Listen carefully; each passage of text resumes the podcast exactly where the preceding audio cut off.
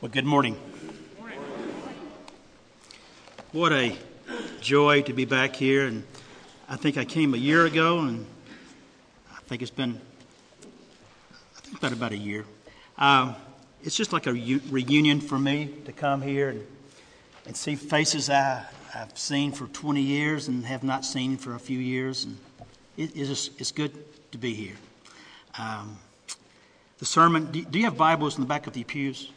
If you do me a favor, pick that Bible up and we're going to look at uh, Luke chapter 17, 11 through 19. I'm with the Fellowship of Christian Athletes, and we really strive and encourage the kids and the coaches to, to get to know the scriptures better. And it's nice to come to a church and you have the scriptures in the pews, and you can just pick it up and just follow with me. Matthew, Mark, Luke is the third. It's the third one in the New Testament. Um, I was telling the Sunday school class earlier this morning uh, about my first encounter with a church after I became a Christian. I did not grow up in the church, and uh, how embarrassed I was in that first prayer meeting. And um, I didn't know how to say the Lord's Prayer. And so when you said it here, I just, my mind went back 30 years. And uh, I'm glad that you know it. And uh, anyway, uh, Luke chapter 11, uh, 17, verses 11 through 19. If you would follow with me. Now, on his way to Jerusalem, Jesus traveled through along the border between Samaria and Galilee. As he was going into a village, ten men who had leprosy met him. They stood at a distance and they called out in a loud voice, Jesus, Master, have pity on us. And when he saw them, he said, Go, show yourself to the priest. And as they went, they were cleansed. One of them, when he saw he was healed, came back, praising God in a loud voice. He threw himself at Jesus' feet and thanked him. And he was a Samaritan. Jesus asked, Were not all ten cleansed? Where are the other nine? Was not no one found to return and give praise to God except this foreigner? Then he said, to him, Rise and go. Your faith has made you well. Your faith has made you well. Will you bow with me? Father, thank you for this morning we can gather as a congregation to worship. Thank you for your word. And Father, will you bring your word alive in our hearts and our minds? May the words of my mouth and the meditations of our heart please you. In Christ's name we come. Amen. In the late 1800s, there was a, Roman Catholic priest named Father Damien. He grew up in Belgium. He's a Belgian. And he felt the call from God to serve the people in Hawaii. Now, you might be thinking, hey, that's a nice calling to serve in Hawaii. That's a nice gig and uh, another beach project. Uh, but it wasn't a beach project. God had called him to serve in this colony, which is referred to as, a leper's colony. The sermon title today is, today is The Lover of Lepers. Not leopards, but lepers. Uh, children might say, uh, Mom, Dad, this is what I learned in church today. It's the story about Jesus and the leopards. It's not the animal, it's the people who had leprosy. Well, God had called him to serve these people. And I'm going to go more in detail what a leper was because we're not familiar with that term at all nowadays. Um, he served them 16 years until he contracted leprosy. He died at the age of 49. Here's a young priest who gave his life for people that were thrown away because of the disease they did not deserve, that they not get on their own. He's known today as the leper priest. He's known today as the patron of Hawaii. He's known as the apostle of the lepers. He said this of himself I made myself a leper with the lepers to gain all to Christ Jesus. Leprosy. 95% of us are, are immune, naturally immune to leprosy. Only 5% of the population can get leprosy. leprosy is a nervous disease, uh, a, a, a disease that attacks the nervous system where a person cannot feel pain. Like if they cut their hand, if they have anything wrong with their extremities, they don't feel the pain. And that's the problem. They don't die from leprosy, they die of secondary infections that would been, would, they would have known about if they could have felt that pain. It's been around mankind for 4,000 years. 1995, they said that two to three million people were disabled because of leprosy. Some of the symptoms is skin lesions. They would say the extremities begin to contract because the cartilage begins to be absorbed into the body. It's a heinous, heinous disease. The reason I bring it up is that for us to really understand Luke even more, is that we understand what these men were going through as lepers. Today, we might have leprosy in China and Japan, India. In fact, there's still leper colonies around the world. Uh, they say there's a thousand leper colonies in India today. What they do is quarantine, they say they quarantine them, but basically what they move them away from the general population to colonies so other people will not get that disease. Well, it was prominent until 1980, and they finally came up with a treatment that now they can treat leprosy and keep it from spreading successfully. That's 1980. It's been around 4,000 years. They say you can, they spread it through nasal drop, droplets. When I read this, it made me think about it's not the same as HIV, but it was the equivalent of HIV when we first discovered it here in, in our culture. How young boys were asked not to come back to school because they were afraid that they would give that HIV disease to their roommates, schoolmates. Well, how about the uh, leprosy in the Old Testament? If you go all the way back to Leviticus, this is how they treated leprosy. This is Leviticus chapter 13, verses 43. First, the person would go to the priest. He would examine that person to, to determine if they had leprosy or not. If they did have leprosy, then he would declare them unclean, which means this the person with this disease must wear torn clothes, let his hair be unkept, cover the lower part of his face, and cry out, Unclean! Unclean! He must live alone. He must live outside the camp. Not quarantine, Basically, they will remove, them, remove that person from all humanity. They could not go into the cities, they could not go into the temple, they could not go in the tabernacle. They were separated not only from people, but also from God. And the reason they had unkept hair, torn clothes, is because it's a sign of grief, of repentance, that God must be punishing them for that disease. No human touch, no communication. They're outside the city. They're lepers. They're throwaways. They've done something wrong against God and He's punishing them. Don't get close to them. How heartbreaking. Never be touched or embraced. That's leprosy. In the Old Testament, also the New Testament. Let's go back to Luke.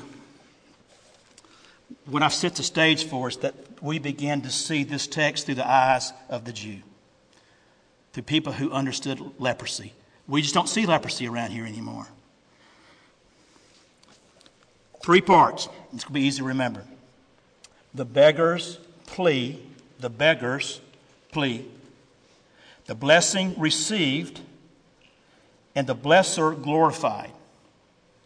The beggar, the blessing, the blessor. I want you to follow along, if you would, with me. We're traveling through Luke chapter 17, starting with verse 11. Now, on his way to Jerusalem, Jesus traveled along the border between Samaria and Galilee.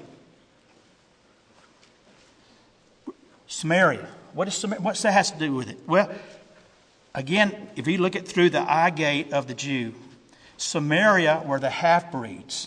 the Good Samaritan, that's not a good term here. To us, it is.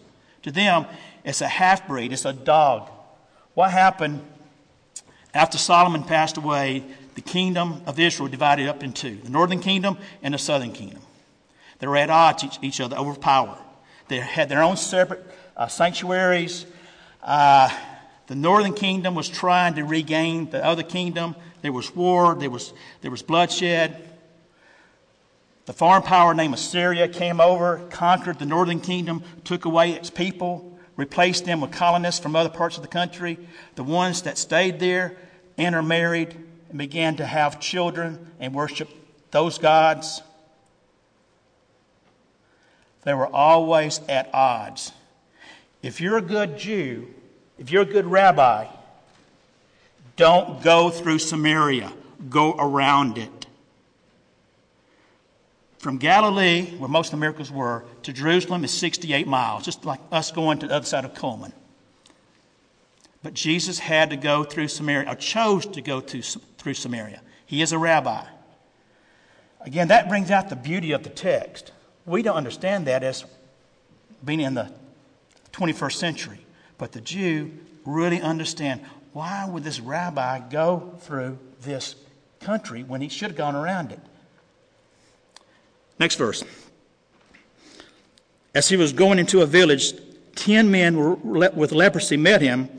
They stood at a distance and they called out with a loud voice Jesus, Master, have pity on us. No. No. That's not how I read it. These are 10 lepers. They can't go within 60 feet of another person. They're outside the city, which they can't go into. Their only hope is this Jesus, this miracle worker they've heard about. And they're not saying, Jesus, Master. They're saying, Jesus, Jesus, Master, Master, have pity on me. Have pity on me. If I was one of those lepers, you could have heard me after that last catch of the Georgia Auburn game last night. You would have heard me going, Jesus, you're my only hope. Have pity on me. Have pity on me.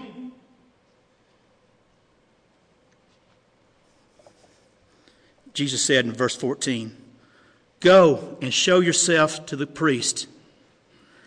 And as they went, they were cleansed. Again, think Jewish. What's the priest have to do with it? The priest started the whole process. He determined if that person had, was a leper or not. They had to go back to the priest, Leviticus, Leviticus 14. They had to go back to the priest for him to examine them to see if they were clean or cleansed or no longer had leprosy. Then that would validate the miracle that would allow them to come back and be touched, to be back in the city, to be back in the church, the tabernacle. That's why Jesus said that. Go show yourself to the priest. So here's all ten of them, starting to walk toward the priest, wherever he was. Now I'm going to put myself, I'm going to take some liberty here. We're walking, all ten of us. We think we might be healed. We're not sure hear someone back and going, Oh, Randy, I just hurt my foot. What? I just stepped on a rock. I've hurt my foot. You can't hurt your foot. You can't feel pain. That's part of being a leper. You stump your toe, you cut yourself, you don't feel any pain. That's the problem. Are you sure you've had that feeling? I do. These skin lesions are starting to go away something, something's happening. Maybe, maybe Jesus healed me.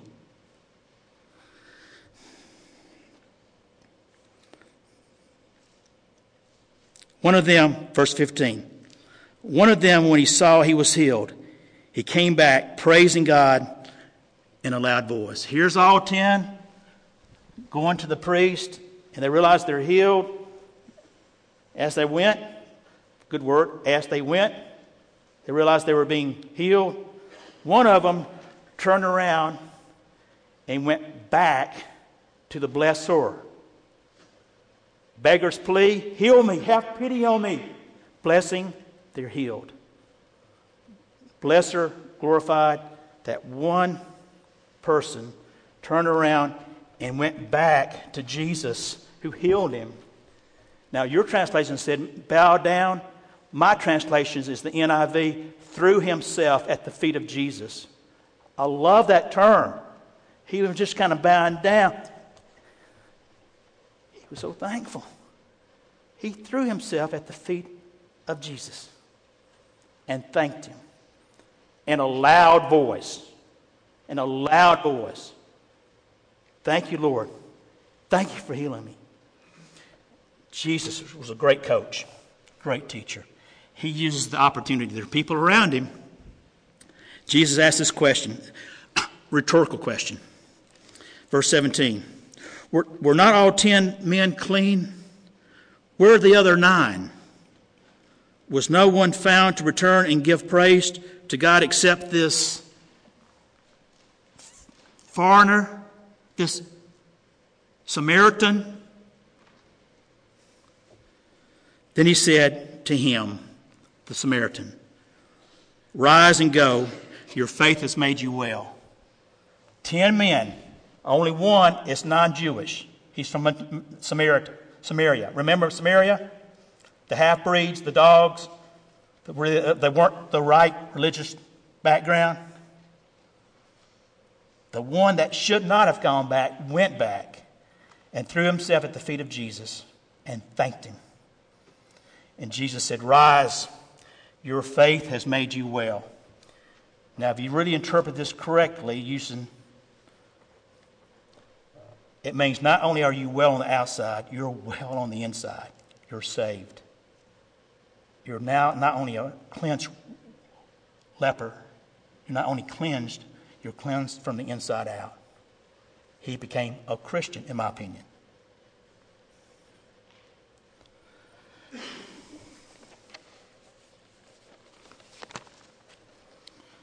The beggar's plea, help me.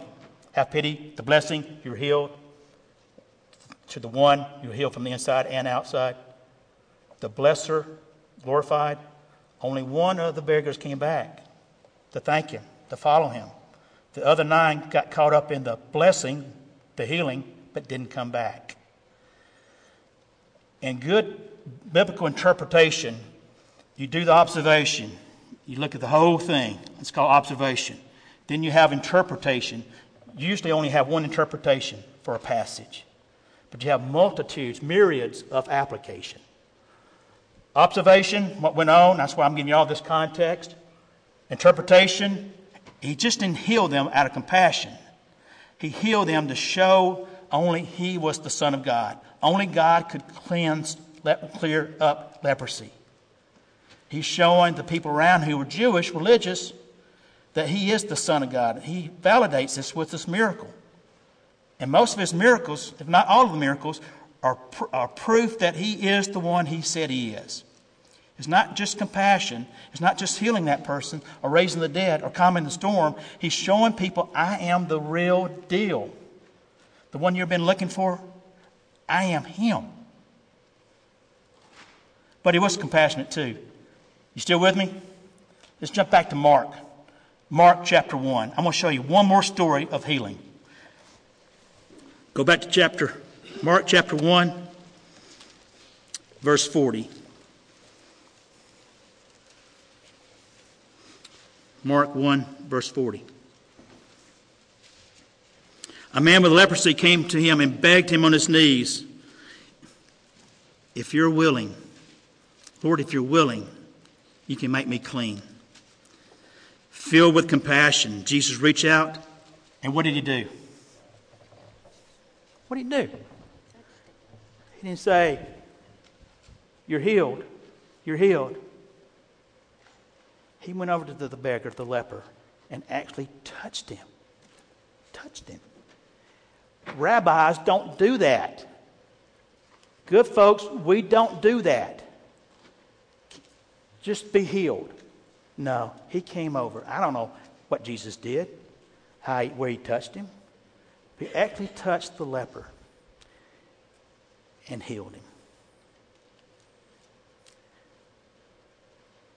You're healed. Go show yourself to the priest, but don't tell anybody yet.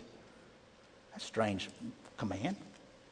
Go show yourself to the priest to validate the miracle and come back. But don't tell anybody now. Let's wait. Well, guess what he did? Look at your verses. Does Randy ever come off this pulpit? Sorry. Sorry. What did, what did the man do? He went out and told everybody. Again, put yourself in the picture. I've been a leper. I've been an outcast. Nobody's touched me. I've got lesion. I've got my hair, my torn clothes. Nobody even want to look at me. I've got to say, unclean, unclean. Don't get close to me. I'm unclean. He's walking. Gordon, check this out. I'm healed. How'd you get healed? Jesus.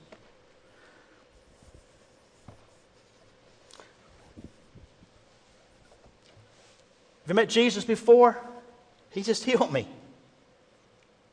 He did what Jesus asked him not to do. Now, I'm starting thinking, well, that's the only time I've ever, ever heard the, the Great Commission not done. Said, Jesus saying, don't do it now because people will see me only as a miracle worker. I need to show that I'm the Son of God. We'll talk to him later when the time is right, but not now. Well, he's so excited about being healed, he's just telling everybody he met. The Great Commission back then.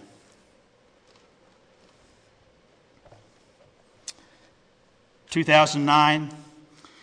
This is a great basketball player, a hero of mine, uh, David Robinson. David Robinson went to Naval Academy. David Robinson was a Christian.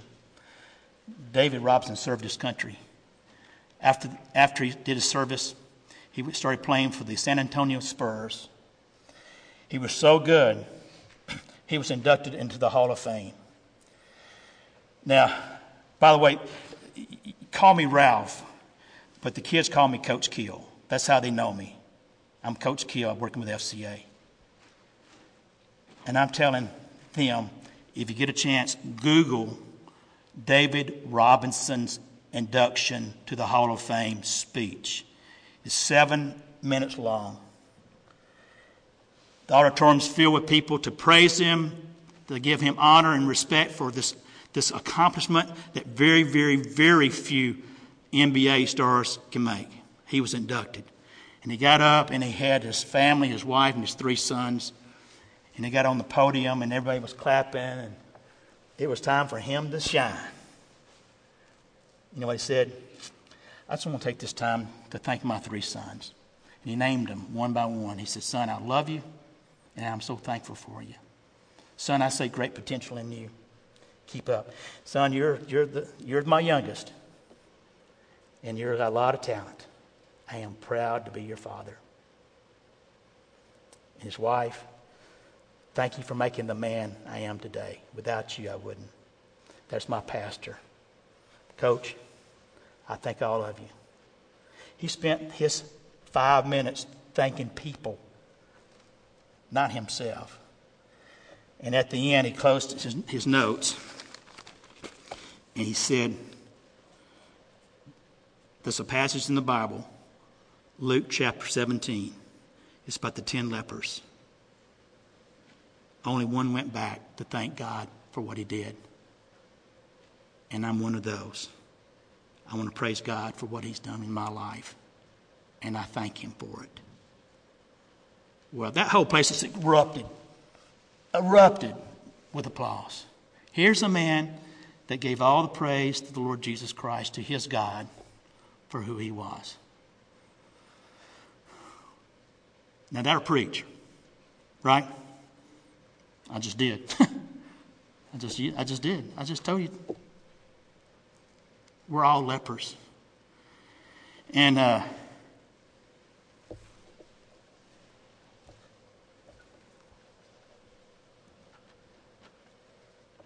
I love what I do with the Fellowship of Christian Athletes. I love working with coaches. The rest, we have seven staff. The other six, they work with the kids. I work with the coach. The kids see me as a grandfather, which, by the way, I am. And I've got pictures to show you. That's my little joke. I love working with coaches. Very, there are a lot of Christian coaches out there, but there's some Christian coaches that really connect the dots. They understand it's more than just winning, it's more than outscoring the opponent. That they're actually influence the lives of young men and young women for the rest of their lives. And one of those is in this congregation. And I hardly ever do this. And, Coach, I won't do it. I won't look at you. But I respect Marvin Cho so much. He is a Christian coach. He's influencing more lives in one year than a person like me in a lifetime. And I'm thankful for you, Coach. If that's your mom and dad, thank you. Thank you. I just can't tell you. 90% of my days with coaches, I'm, I'm at the schools. I know what goes on. And I, when I see a coach like that, I praise God. Friday night, I'm all right. It's 11:20.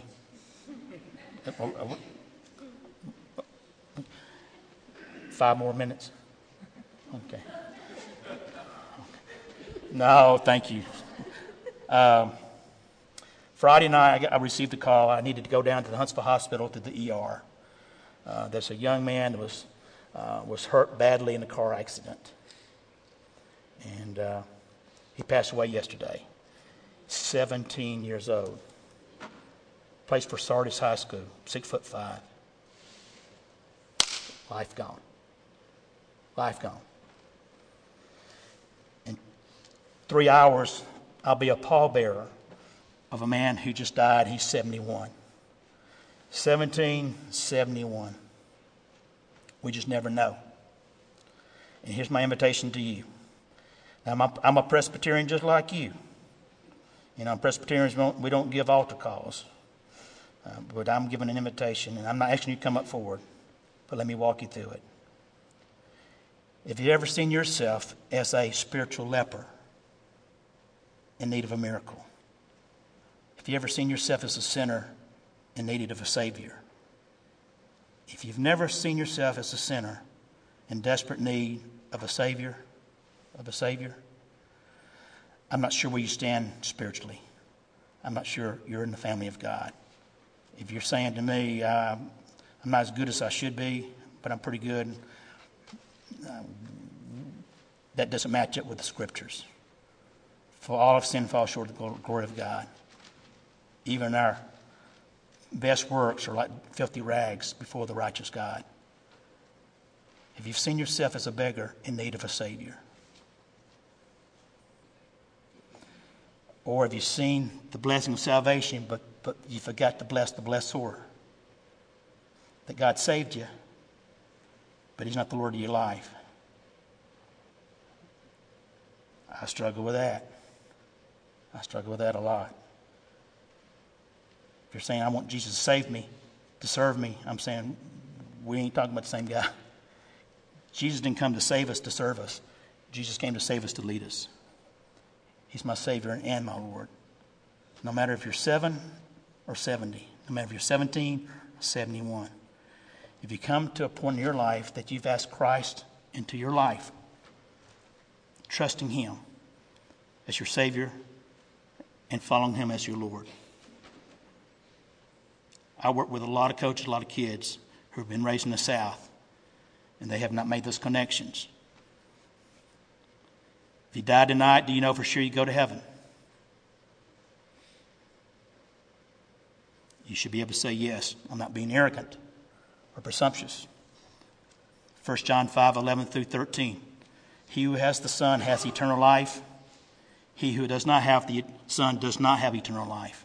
It's these things I've written to you so that you may know you have eternal life. That's what John said. Do you have the Son? as Savior and Lord. If Jesus said, Why should, if God said, Why should I let you into heaven? What would you say? Why should I let you in heaven? Because I try to do God's will. I try to be a good guy. I try to please God. Wrong answer. Nice answer. Wrong answer. It's not works, it's faith.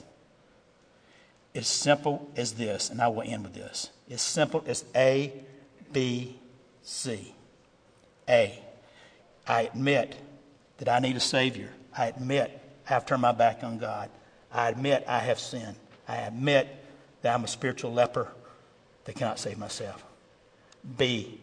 I believe what Christ did on the cross. He lived a perfect life without sin so that he could die on the cross as a perfect sacrifice for my sin. I believe what he did. And C. Commit. I commit my life to him, not just as my Savior, but as the Lord of my life. This is the day the Lord has made. I'm not going to be another marginal Christian. I'm not going to just play the games. I'm committing my life. In fact, I'm shouting like that one leper Thank you, Lord. I'll follow you. Will you bow with me? Father, thank you for this, this day. Thank you for your word is so strong. Thank you for the stories of the lepers, but thank you most of all for the Savior and the lover of the lepers. And Father, as I look out and I, I see this sanctuary full of people, but I don't know what they're thinking. They might be thinking about lunch. But those who might be really thinking through where they stand with you, if they have not given their life to you, trusted your Son as Savior, and follow your Son as Lord, will you work in their heart now? Would they have the courage, no matter again if they're seven or 70, to say, I want to follow you? And Father, will you turn their hearts, regenerate their hearts, change their hearts and their minds, come into their life as Savior and as His Lord? You're such a good God. In Jesus' name, amen. If you made that prayer confession, uh, I know your elders, and they're sharp. Go to one of your elders and say, Hey, I don't know where to start, but I think I did something today. I think I'm starting to get clean. It's a privilege, and it's a pleasure, and it's just like a homecoming to me. I'm blessed with you. Will you please stand? Hymn number 29.